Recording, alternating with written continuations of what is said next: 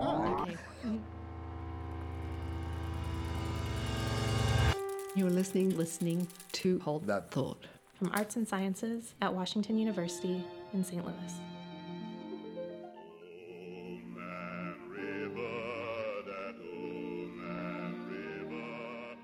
Thanks for listening to Hold That Thought. I'm your host, Claire Navarro. You might recognize the song you're hearing. It's Paul Robeson singing Old Man River. The song was originally written for the Broadway musical Showboat, and Robeson's version is easily the most famous. However, since the song was first performed in 1927, it has been reinterpreted a seemingly countless number of times. And as musicology professor Todd Decker will explain, each recording conveys something unique about the performer or the listener at a specific point in American history. Decker shares these stories and more in his upcoming book, Who Should Sing Old Man River? First, a little background about the origins of Old Man River.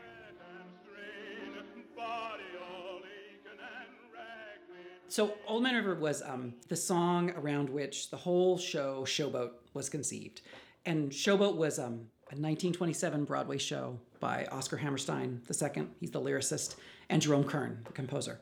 Kern and Hammerstein wrote the song with a specific artist in mind the African American singer Paul Robeson, who we just heard a moment ago. Robeson was a big star on Broadway at the time um, and in, in the concert hall. And they wanted essentially, I think, to put this black singing sensation into a big time Broadway show. Robeson ended up having a complicated relationship with the song Old Man River. We'll hear that story in a bit. But even leaving out Robeson, the list of artists who performed the song goes on and on. There's people like Judy Garland, who sang it on television twice. Sammy Davis Jr. sang it on television a couple times. The Beach Boys actually recorded it but didn't release it. Cher did a version in the 60s uh, that's actually pretty cool. Clearly, by the time the song got to Cher, Old Man River had moved beyond its Broadway roots and become something of a pop song. In fact, this transformation happened decades earlier.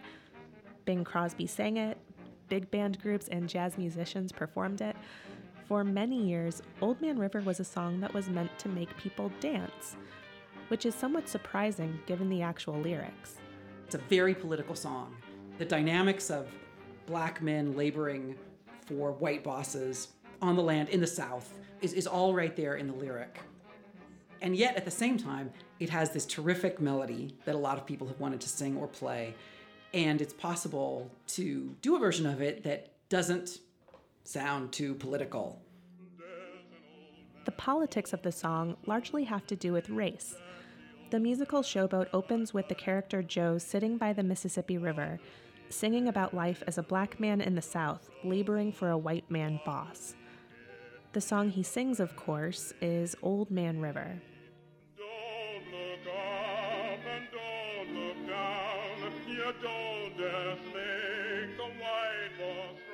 There's two parts to the song. There's the verse, which is where Hammerstein uses explicit black white language. The white man boss is in the verse. And then there's the chorus, which doesn't use that language. So performers have had that that option to not do the verse and sort of not confront that. So for instance, Judy Garland doesn't sing the verse. Rather than using the song to say something about race, Garland adapted it to express her own suffering and experiences. But over time, performers did choose to embrace the racial tension in the lyrics. The most active period for Old Man River performances and the greatest variety of performances happens right during the height of the civil rights movement from 58 to about 1970. Everybody's doing it. Everybody's recording it. It's on television 12 times in that period. This era of Old Man River performances is significant not only because the song was performed so many times, but also because it was transformed in so many ways. There's one by um, this black comedian, Jackie Moms Mabley, who um, uh, rewrites the whole song and basically tells Old Man River, I'm not going to stand around by you anymore. I don't care what you know. Um, I'm staying up here in New York City. I don't want to be in South. I mean, she she she remakes the whole thing and rejects it. Sort of has her cake and eats it too. She gets to do Old Man River, but she doesn't have to. She doesn't have to stay where the lyric would would choose to put her. For the most dramatic reinterpretation of Old Man River, we return to Paul Robeson. Remember, the song was written with Robeson in mind. He sang it in the 1936 film version of Showboat, but the story doesn't end there. After World War II, Robeson's career starts to change. He'd been a movie star for about 15 years and been completely dissatisfied with the way he was presented as a black actor in films, the characters he had to play. And he struggled with finding a place where he could use his talents to be an activist. Paul Robeson, movie star, singer, activist, bore little resemblance to Joe, the character that Oscar Hammerstein created for Showboat.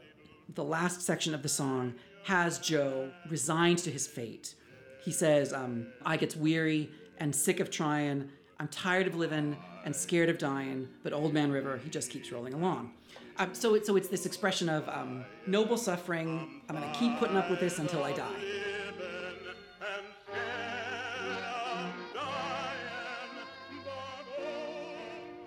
Remember that by this time the song is well known, and Robeson is known for singing it.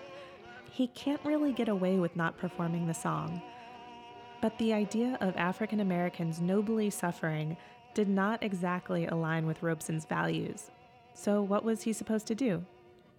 He starts to change the lyrics. And the first hint of this comes in 1947, where he sang Old Man River at Lewisohn Stadium, which was a venue in New York City and he changed the words to Old Man River, and it was it was news enough to make it into the New York Times that he had changed the words. And he wasn't saying I'm tired of living and scared of dying. He was saying I must keep fighting until I'm dying.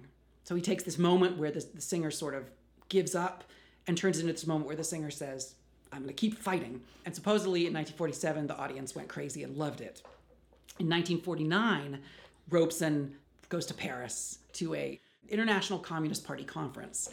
And basically disses the United States and says that he doesn't really understand why, as a black man, he should look favorably towards the United States and democracy. Perhaps it would be better for the black man to look towards the Soviet Union and communism. These comments blow up in the US press and basically end his career. On that same trip, after he's in Paris making those comments, he goes to the Soviet Union and sings Old Man River in Moscow and sings these new words he changes Oscar Hammerstein's lyric and says, um, uh, "But I keeps laughing instead of crying. I must keep fighting until I'm dying." And uh, Hammerstein actually responded to this change in the new in the paper. He, he put out a statement. Oscar Hammerstein, the lyricist, and said, you know, if Paul wants to write his own song, and he called him Paul in the paper. If Paul wants to write his own song, he can write his own song. But I don't think the words should be changed. So there's this um uh, these very high stakes for everyone involved with the song and for Robeson to turn this tune about resignation into a tune about activism. This brings us back to the question posed in Decker's book title Who should sing Old Man River? If I show the Robeson version or play Robeson singing it to my students first, most of them embrace it and go, "Oh, that's that's how it should go. That's moving. That's that's powerful." And then I'll you know I'll play a jazz version just sort of like a Bing Crosby performance where he just tosses it off and sings it fast, doesn't take it seriously. And um, they learn very quickly that that um, Crosby's version is not taking this song that seems to be quite serious about race in America. It's not taking it seriously, and and some of them get offended or, or rejected or don't want to hear it.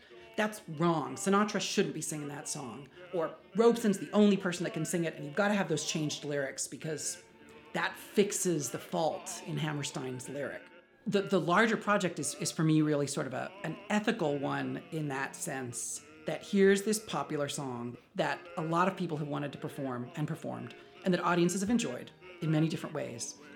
And yet it deals with these important issues at the core of the nation. Old man river is the product of a segregated america. It stays in the musical imagination of, of listeners and performers all the way through and beyond um, the civil rights movement into you know um, the present. It's still alive in the culture in some way, if only as part of Showboat.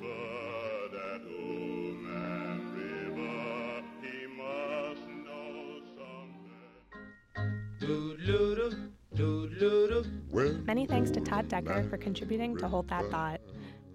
Decker has also written Music Makes Me, Fred Astaire and Jazz, as well as Showboat, performing race in an American musical. For many more ideas to explore, please visit holdthatthought.wustl.edu or follow us on Facebook or Twitter, or subscribe to our weekly podcasts through iTunes or Stitcher Radio. Thanks for listening.